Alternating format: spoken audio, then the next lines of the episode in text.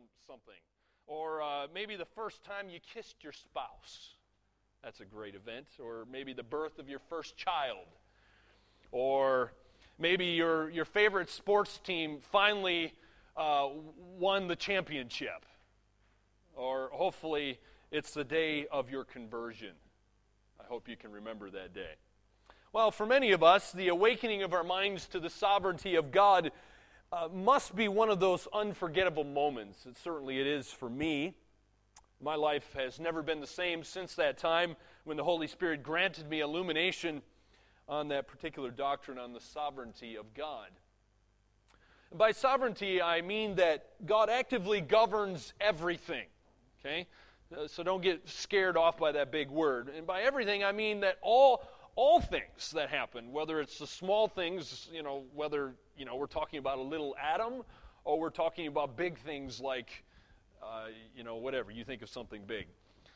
In other words, what I'm saying is that God reigns supreme over all of His creation. I like the way Dr. Wayne Grudem said it. He put it this way: "Quote." God is continually involved with all created things in such a way that He, number one, keeps them existing and maintaining the properties with which He created them. In other words, rocks are rocks because God made them rocks. Water maintains H2O because that's the way God made it. And you will be a human because that's the way God made you. Number two, uh, that. Um, that God is continually involved with all created things in such a way that He cooperates with created things in every action, directing their distinctive properties to cause them to act as they do. And three, directs them to fulfill His purposes. Now, that last one will be important as we talk about the gospel. God directs all things to fulfill His purposes. Well, many Christians can bear testimony to the earth shaking effects of realizing the sovereignty of God. These kind of testimonies are found in the Bible, and today we're going to look at one of those. Probably, perhaps, one of my favorite examples of somebody who, who recognized the sovereignty of God and it was literally earth shaking for him was the prophet Isaiah. We see the account of his life changing encounter with the sovereign Lord here in Isaiah chapter 6. Now, how did Isaiah gain his understanding of God's sovereignty? And what influence did this have on his life? We're going to look at the answers to those questions. And the answer is that Isaiah learned of God's sovereignty through his personal experience of seeing the Lord. And it changed his life forever. It literally changed his life forever. Isaiah was never the same after this event right here we're going to look at. Well, if we can pinpoint the turning point of someone's life, we really gain a portal, if you will, into the very vitals of his or her heart. If I can learn something about a life changing event in your life, a turning point, I will learn a key event in your life. Isaiah 6 records a pivotal moment in Isaiah's life when he gained the insights that governed all of those years of his ministry that were yet to come. Isaiah's turning point was also, by the way, his call to ministry as a prophet of God. And the Bible says in Isaiah 6 1 that it came in the year that Uzziah died. Look at Isaiah 6 1. In the year that King Uzziah died, I saw the Lord. That's when this event took place. By the way, God often works this way. He'll often give us huge events, earthly events, that, that help contribute to us seeing the sovereignty of God. Now, we need to talk about King Uzziah for a moment because the Bible mentions him here. King Uzziah's reign was very important in Jewish history. He was one of the better kings who ruled over Judah for 52 years. Imagine having a prime minister ruling over New Zealand for 52 years. That, that's essentially what's going on here. Now, what did Isaiah do?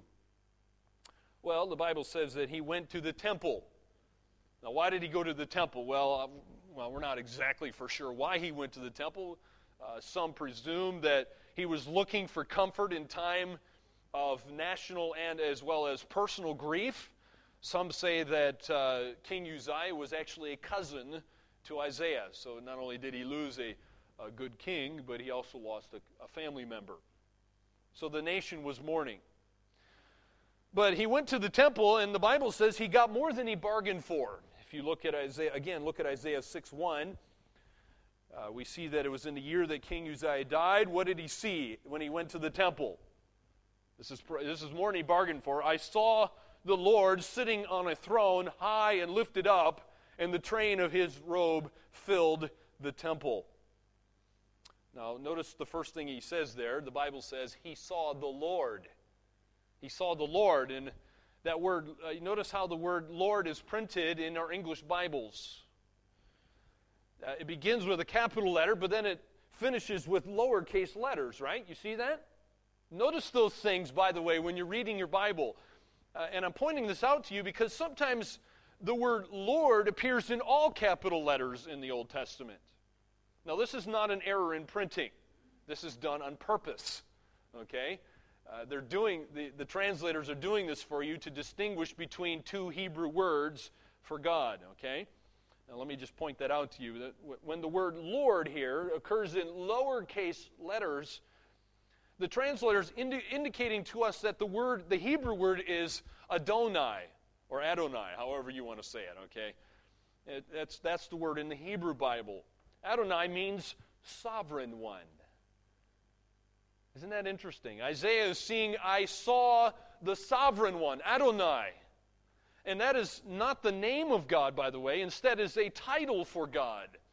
Now, if you see the word or the word uh, Lord in all capital letters, that is a name of God. Now, that is the name of God, uh, uh, Yahweh. That's Yahweh. Okay.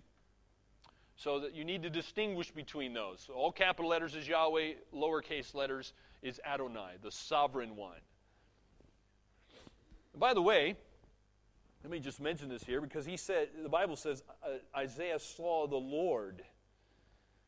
Humans are not allowed to see the face of God. Humans are not allowed to see the face of God. In fact, the scriptures warn that no person can see God and live because God is holy. R.C. Sproul said this. I love what he said. Quote, We want to see God face to face. We want to bask in the radiant glory of his divine countenance.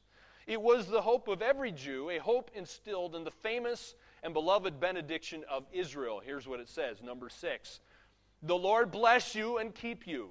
The Lord make his face shine upon you and be gracious to you. The Lord turn his face toward you and give you peace. End quote. That was the hope of every Israelite. Sadly, we cannot see the face of God and live, at least not in our present sinful conditions that we are in at the moment. But guess what? This hope becomes more than a hope for the Christian. I don't want to end just on a sad note there because it actually becomes a promise in the New Testament.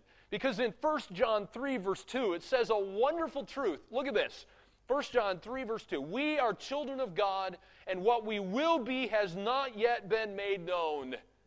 But we know that when he appears, we shall be like him for we shall see him as he is. There is a day, though, my friends, when you and I will be able to gaze upon the face of God and we will see Jesus Christ. We will see the wounds in his wrists and in his side and his feet, and we will not be consumed because we will be as he is. We will be perfect. Praise God. I look forward to that day. That's a wonderful promise of God, is it not? That we shall see him as he is. My friends, do you understand the significance of that? This means that someday we will see God face to face. We will see his pure divine essence. We will see him as he is. Not as we think he is or as you know books try to describe him or as this world tries to describe him. We will see him in his pure divine essence and there will be no barriers between us and God. And I say, Glory, hallelujah to that. I look forward to that day. Well, in verse 1, there are three important details that struck Isaiah about God. Take note of these because Isaiah points them out for us here. You want to know who God is? This helps us to know who God is. Look what verse 1 says. Isaiah says, I saw the Lord. Here's number one. He is sitting on a throne. Number two, He is high and lifted up. And notice the third thing that Isaiah points out for us here. And the train of his robe filled the temple. Now, I don't know about you, the first time I've, many times I've read that actually, I've wondered, well, you know, what, what exactly is Isaiah telling us here about God? I'd really like to understand that a bit more fully. Well, here's what one commentator said. This might be helpful.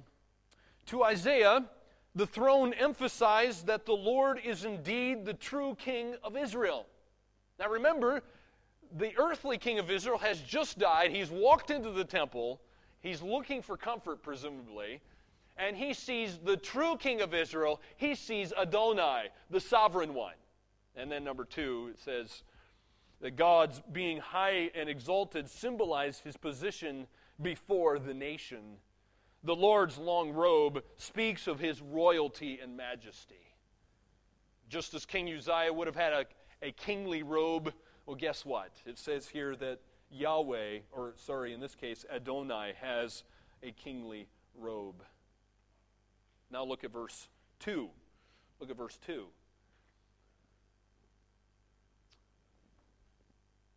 And it says, Above it stood seraphim. Each one had six wings. With two he covered his face, with two he covered his feet, and with two he flew. Now, seraphim, by the way, are a, a brand of angels, a kind of angel. There's many different uh, levels and kinds of angels, and this is one of them.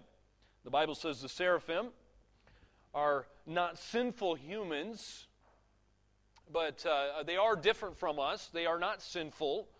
Uh, the seraphim are not sinful humans uh, that are burdened with impure hearts like you and I have. They don't have sin natures. Yet, as angelic beings, they are still creatures. They are created beings. God created them.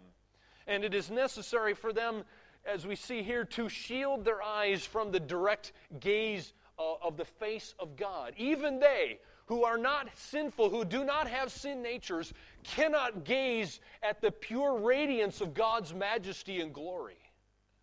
They are equipped by their Creator. These, these special angels here, the seraphim, are created by their Creator with a special pair of wings that, that cover their faces in His majestic presence. Well, this act here, I think uh, many commentators would say, it indicates their humility before God. They can't even gaze into the, the holy face of God. They have to cover their face with those wings. Well, the seraphim, as it says here in verse 2, also have a second and a third pair of wings. The second pair is used to cover their feet. And I've been scratching my head over that one, trying to figure out okay, uh, I mean, what's that all about? Is this, uh, is this some special uh, form of angelic shoes? No, I don't think so. One commentator said this quote, covering their feet with two wings, two other wings, may denote service to God, and their flying with that third pair of wings may speak of their ongoing activity in proclaiming God's holiness and glory. End quote. Well, take that with a grain of salt. Uh, I, I, don't know. Anybody who claims to know for sure what, what these wings are all about, I'm, I'm a bit skeptical. I don't know. That might be helpful. It may be true. Well, let's look at uh, verse 3. Verse 3, which says, And one cried to another, that is, these seraphim cried to one another, and said, Holy, holy, holy is the Lord of hosts. The whole earth is full of his glory. Now, here we encounter the heart of Isaiah's vision. It is the song of angels singing not just once, but thrice holy God. He is a thrice holy God.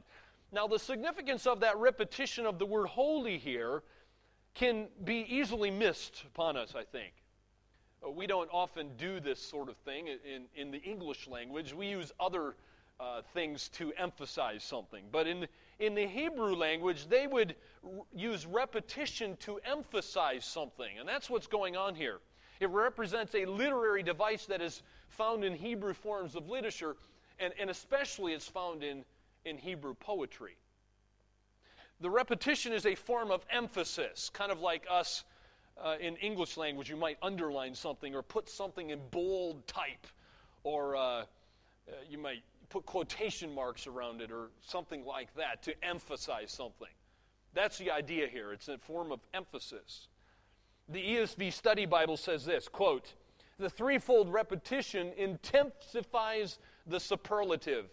Holiness implies absolute moral purity and separateness above the creation.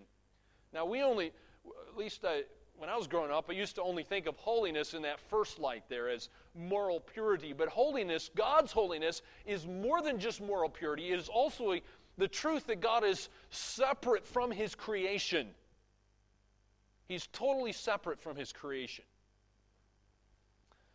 The Bible never, by the way, never, ever can you find anywhere in the Bible does it ever say that God is holy, or sorry, that, that God is love, love, love or that God is mercy, mercy, mercy, or that God is just, just, just. You won't find that. The only place you find that God is something thrice is that He is holy. And that's why holiness is His central attribute. The Bible says He is holy, holy, holy. Now look at verse 4 and the posts of the door were shaken by the voice of him who cried out, and the house was filled with smoke. Now, please note here that when God appeared in the temple, remember, Isaiah's walked into the temple, God appears, he sees Adonai. The Bible says that the doors and the thresholds were moved.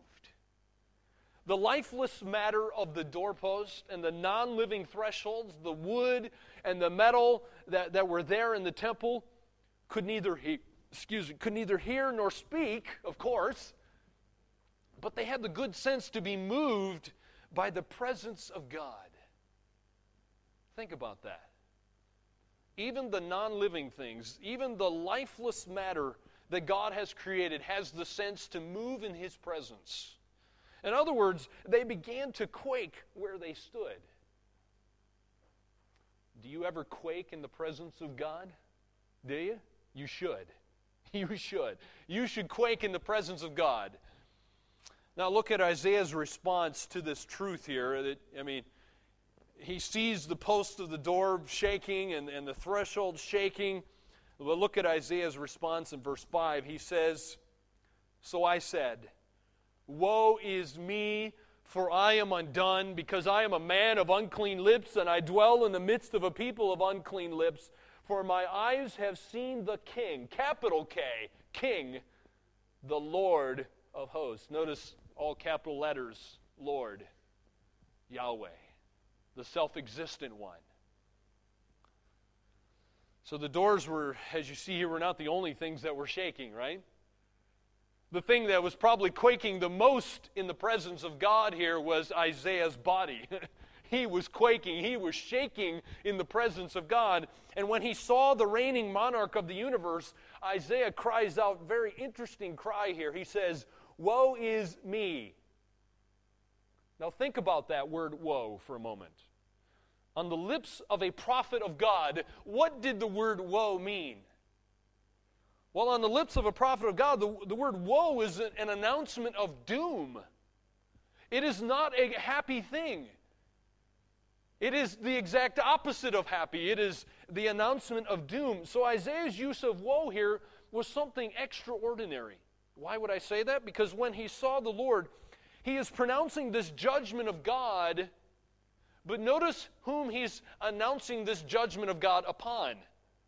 It's not upon the nation of Israel, it is not upon other nations, it's upon whom? He is announcing doom upon himself. This judgment is, is announced upon himself. He says, Woe is me.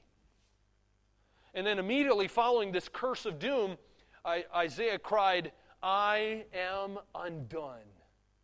I am undone. I, oh, that's, that's a great way to put it. What a great way to put it. Now, think about this for a moment. What, what is Isaiah saying here when he says, I am undone? To be undone means to come apart at the seams. Okay? Any of you ever sewed up something?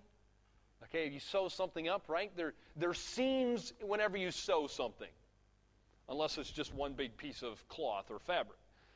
Uh, you know, somebody put makes a tent, for example. There's going to be seams, and they And of course, hopefully, they, if they do a good job, they try to make those seams waterproof. Otherwise, you're sleeping in a tent, you'll get wet. Water will come in through those seams. You have, all of you are wearing a piece of cloth on your body right now that have seams. You know, this shirt has seams right here.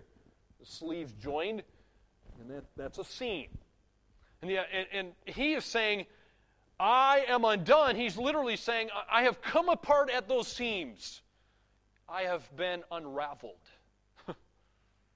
Now, modern psychologists would probably describe this experience as personal disintegration. Here's what Dr. R.C. Sproul said quote, If ever there was a man of integrity, it was Isaiah ben Amoz. He was a whole man, a together type of a fellow. He was considered by his contemporaries as the most righteous man in the nation. He was respected as a paragon of virtue. Then he caught one glimpse, a, one sudden glimpse of a holy God.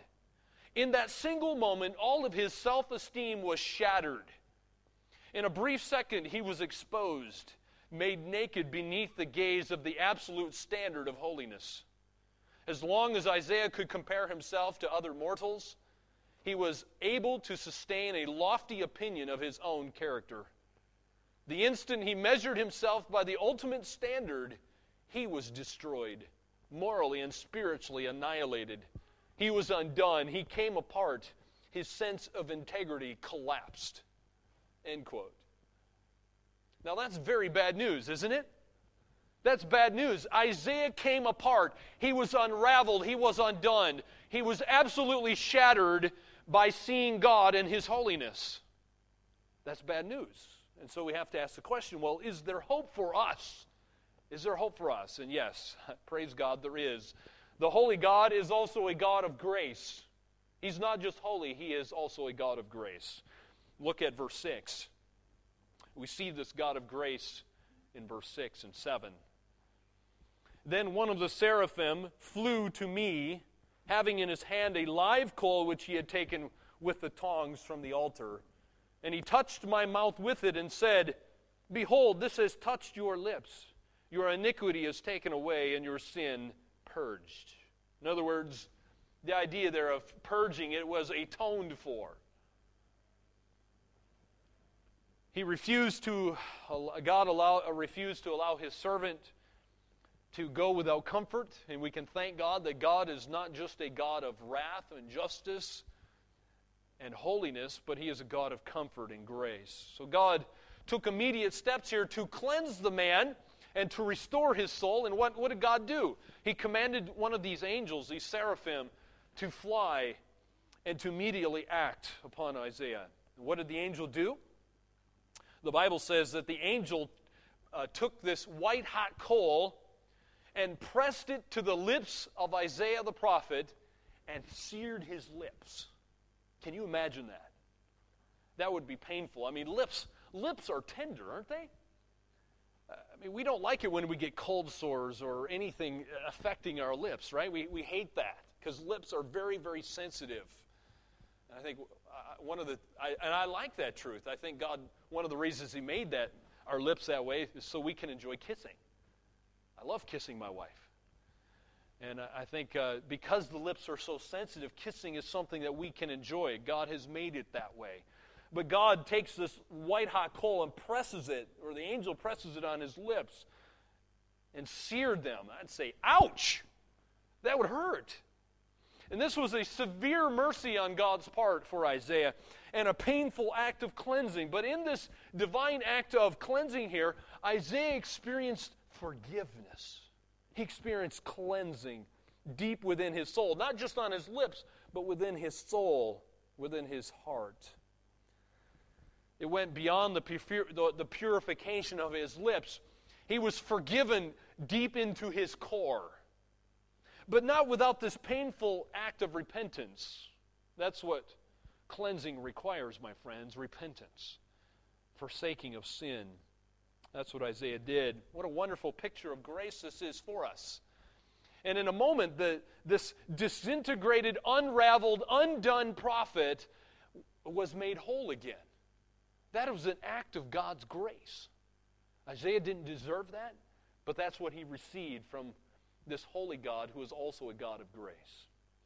So, as we look at this, we can learn something of God's sovereignty. After all, what did Isaiah see? He saw Adonai, right? The sovereign one. So, what is so great about the sovereignty of God? What difference does God's sovereignty make for you and me? Okay? You might be saying, well, that's great. You know, I, I've never walked into the temple and this has never happened to me. So, you know, what difference does this make to me? Well, for Isaiah, it meant everything. It meant everything. In his response to the vision of God's sovereign lordship, we can observe four marks we're going to look at today. Four marks that will also play out in our experience when we are made aware by God's grace of his sovereignty. The first mark of an awareness of God's sovereignty is a readiness to serve. A readiness to serve. A readiness to serve. That's what we see in the life of Isaiah here, and I think you'll find that to be true in your own life as well. When you are made aware of God's sovereignty, when you see Him as He is, you will have a readiness to serve. Everything in the Christian's life changes when he or she grasps the truth of God's sovereignty. Isaiah's life changed. My life has changed, and Lord willing, it will continue to change. But the first change for Isaiah, for Isaiah came immediately upon his vision of the Lord enthroned. Look at verse 8. Look at this. Also, I heard the voice of the Lord saying, whom shall I send, and who will go for us? Then I said, Here am I, send me. Here am I, send me. Isaiah had a readiness to serve the sovereign one. And since God is the true sovereign Lord, there is no greater privilege than to serve Him, is there? Can you think of anybody greater to serve than the sovereign one, the Lord, Yahweh? Serving God makes other pursuits diminish when you see who He really is. I mean, think about it. Whatever it is we do during the week, those things pale in comparison to serving the sovereign one. At least they ought to. And by the way, not everyone is called to the prophetic office. Okay? But if you have seen the sovereignty of God, you will see all of your labor as an opportunity to extend God's reign and to serve His kingdom. Well, it is when we realize how great God is, how total His sovereignty is, and how glorious His kingdom is that we will want to serve Him in all we do. Is that your attitude? Is that the attitude of your heart? That whether you eat or drink or whatever you do, do you do it all to the glory of God? Do you? Do you think about that when you're doing the mundane things of life, like eating and drinking, or whatever you do? Are you doing it all to the glory of God? You ought to. That became the heart of Isaiah. So, in serving God, it, it, well, let me just ask you is serving God the glory of your life? Is serving God the passion of your life? Or do you have things that come above that. If you do, guess what? You've just made another God and you're worshiping it. We're, we're all tempted by, the, by this, okay? So, so can we just come to the point at, at right now and just say, and stop pointing fingers at other people and, and, thinking, that's not me, but you know, that person over there has an issue with that. He really needs to repent of his sin of worshiping other gods. We shouldn't do that because we all have this tendency of making idols is serving God your passion? The first mark was a readiness to serve. The second mark of an awareness of God's sovereignty is a humble, trusting obedience to God's commands. Chapter 6 concludes with God's description of what God wanted Isaiah to do. Isaiah volunteers. He says, Here am I, send me. But what did God want Isaiah to do?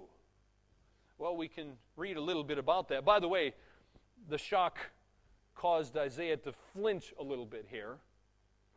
I think he flinches a little bit under what God says. Have you ever noticed what God says to him? Look at verse 9. Look at verse 9.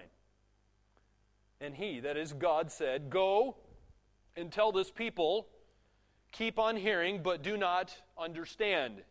Keep on seeing, but do not perceive.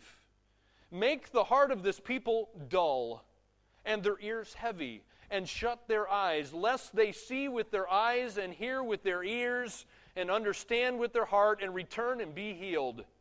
Then I said, you can see Isaiah flinching here just a little bit. Lord, how long?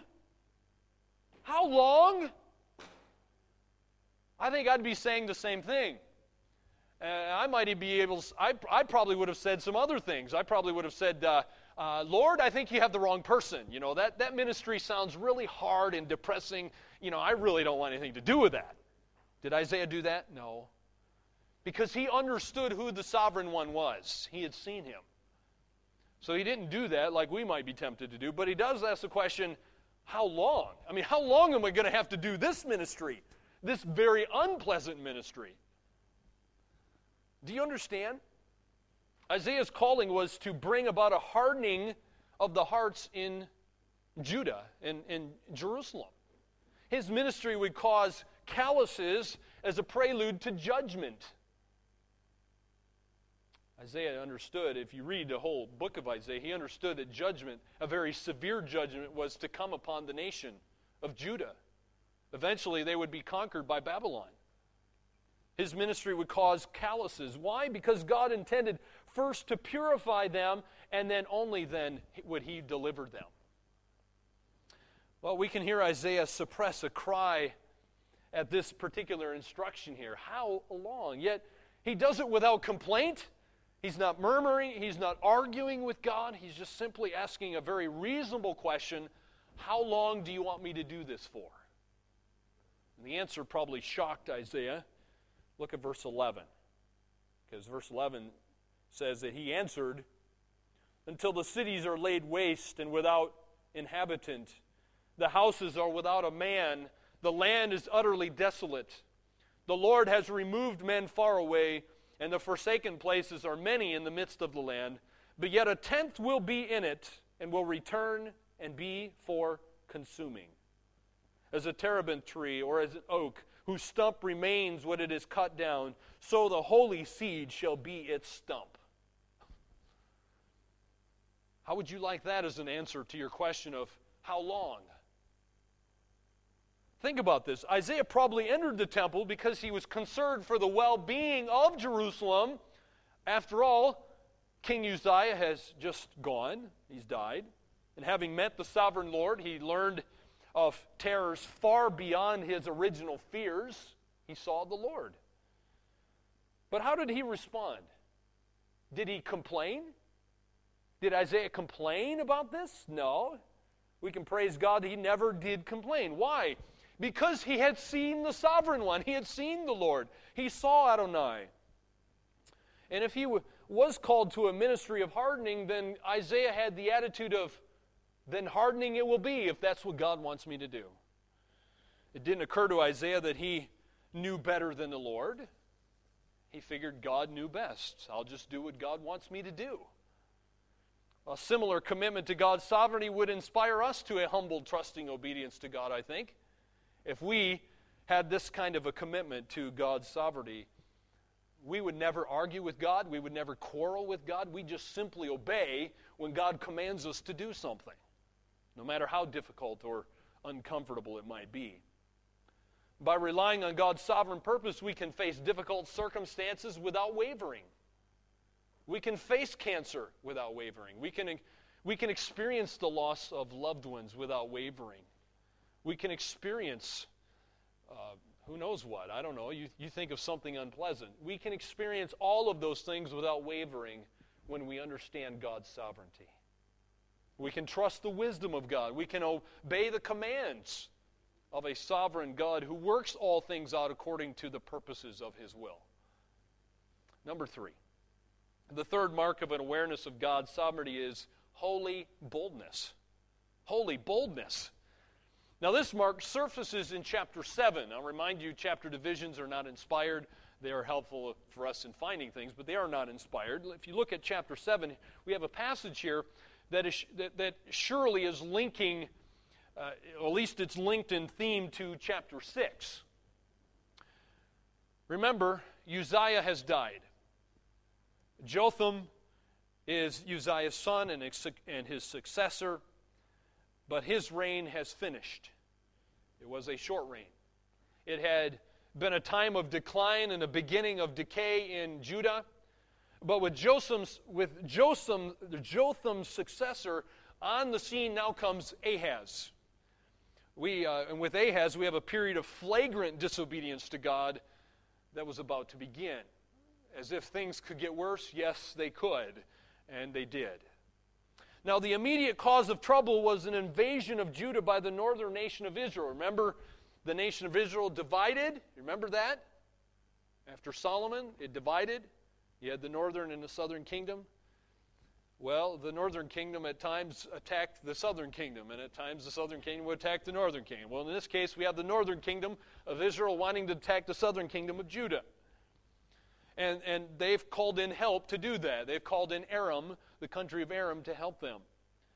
Unbelieving Ahaz began looking around for, for a worldly ally to help him as these people were planning on to uh, attacking him. He wanted help and he was willing to do whatever that that that that meant to find help whether he, he didn't care if he compromised in the process hey if i have to find you know people who are involved in idolatry to help me against them i'll do so that was his attitude his choice by the way was assyria the ones who conquered the northern nation of israel was assyria they were the growing power to the north of their enemies, so they called upon them to help out. But God sent Isaiah the prophet to confront and proclaim this message to the king. Look what he has to say in chapter 7, verse 4. And say to him, that's what God said. Here's what you're to say to the king Take heed and be quiet. Do not fear or be faint hearted for these two stubs of smoking firebrands. For the fierce anger of Rezin in Syria and the son of Remaliah, because Syria, Ephraim, and the son of Remaliah have plotted evil against you, saying, Let us go up against Judah and trouble it, and let us make a gap in its wall for ourselves, and set a king over them, the son of Tabel. Thus says the Lord God, It shall not stand, nor shall it come to pass. Let's stop there. God's message to King Ahaz was that the mighty kings of Israel and Arab, excuse me, were not real sovereigns. You may think they're real sovereigns, but they're not. The true sovereign is the Lord who reigns supreme over his creation. That was the message to King uh, Ahaz. Isaiah points this out to Ahaz with these words that are calling for faith in verse 9. Look at these words calling for faith in verse 9. The head of Ephraim is Samaria, and the head of Samaria is Remaliah's son. If you will not believe, believes another word for faith or trust, surely you shall not be established. So Isaiah is telling the king, if you do not believe, if you do not have faith, if you do not trust in the Lord, surely you shall not be established. This was the message that God sent Isaiah to deliver to the king of Judah.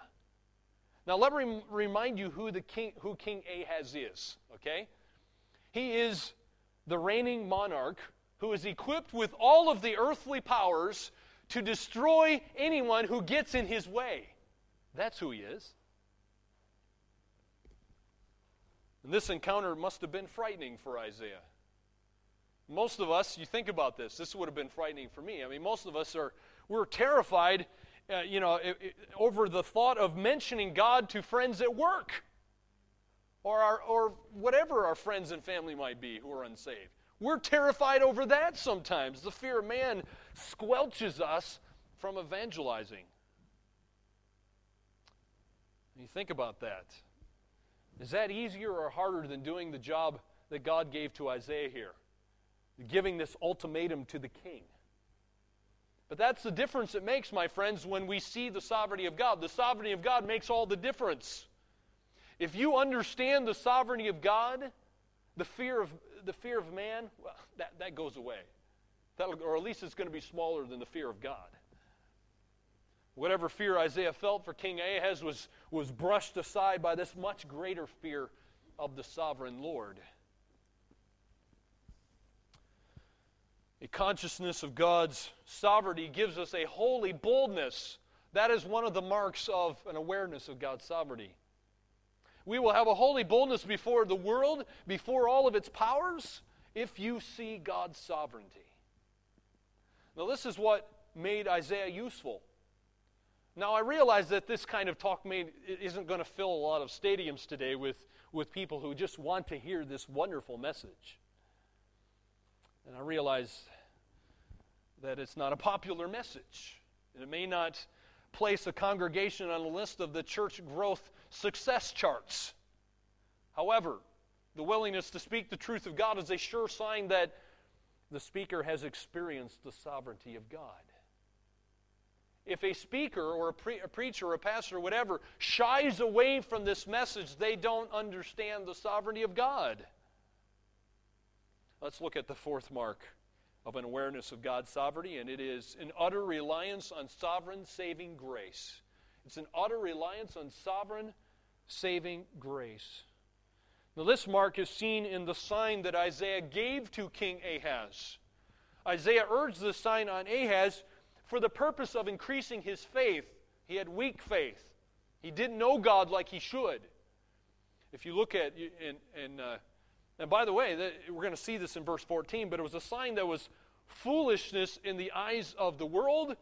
It was, it was foolishness in the eyes of King Ahaz. He didn't believe it but it was glorious in the eyes of God. Look at verse 14. Here's the sign. Therefore, the Lord Himself will give you a sign. Here's the sign Behold, the virgin shall conceive and bear a son, and shall call his name Emmanuel. Imagine this. Imagine, put yourself in, in King Ahaz's sandals for a moment, okay? You have never heard of a virgin giving birth to anyone before. You've never heard of this. As far as you know, that's totally impossible, and it is. It was a miracle that that happened, and it did happen. So here's Isaiah. He's in the presence of, of Ahaz, who is just living in unbelief. He's living as an apostate. And Isaiah gave the greatest sign of sovereign grace that he could think of. What is it? A pregnant virgin. Amazing. And from that womb, that, that particular womb would come who? A Savior, Jesus Christ. Imagine how little a man such as Ahaz probably esteemed this kind of a sign. Uh, think, do you think he thought it was really important, the, the birth of a baby, as a reason to trust God with his problems? I don't think so. Ahaz probably laughed at Isaiah when he said that. I imagine he didn't think too highly of this sign, just as many today consider the preaching of the gospel, the preaching of the virgin birth, to be foolishness.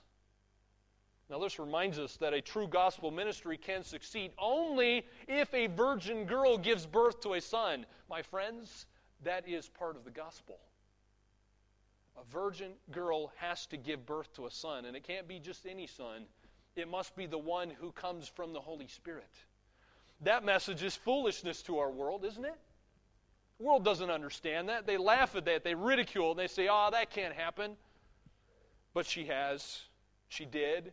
Her name was Mary. Her name was Mary, and her son's name was Jesus. It happened. It was a literal event. It was a miracle that the Virgin Mary gave birth to Jesus Christ. So praise God, the miracle of grace continues today, doesn't it? If, if this doesn't encourage us to continue laboring in prayer, if this doesn't encourage us to continue to read and to study our Bibles, if this doesn't continue uh, to encourage us to, to listen and to preach the Word, if this doesn't encourage us in self denial, if this doesn't encourage us in holy obedience to God, then nothing ever will, my friends. Isaiah's sign of the virgin birth tells us not to trust in human wisdom. Because human wisdom would say, What? A virgin giving birth to a son? That's impossible. That can't happen. But it did. And it tells us not to despair in the face of human difficulty and personal failure. If God can overcome the impossible like that, He can overcome those so called impossible things in your life too. And so, if we, like Isaiah, gain a vision of God's sovereign glory, we will count it our privilege to serve this sovereign Lord. It will be a privilege, it will be our passion, it will be the love of your life to serve Him with your all. He is the one who brought our Savior into the world through a virgin womb, and He is the one who will bring many to salvation as we rely on His sovereign saving grace. May God help us to see ourselves as a holy God sees us. May God help us to see ourselves as Isaiah saw himself. And may God help us to see God as He really is. Let's pray. Our Heavenly Father, we thank you that you are the sovereign one.